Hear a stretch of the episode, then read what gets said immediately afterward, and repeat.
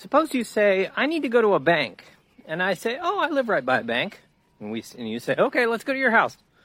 And we go to my house, and then I say, Look, the bank. And it turns out to be a river bank.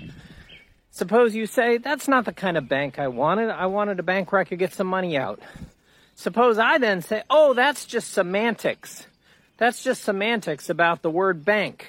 I fairly frequently hear people say, like, that's just semantics. And um, I honestly don't know what they mean because, honestly, the meanings of words or semantics is very, very important.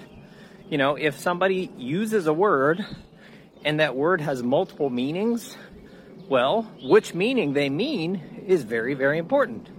So, um, the lesson here is when oh, I, I can't think of an example where somebody says that's just semantics and that makes sense because the meanings of words are really, really important. What are some examples? Do you have any examples in mind? Short Cast Club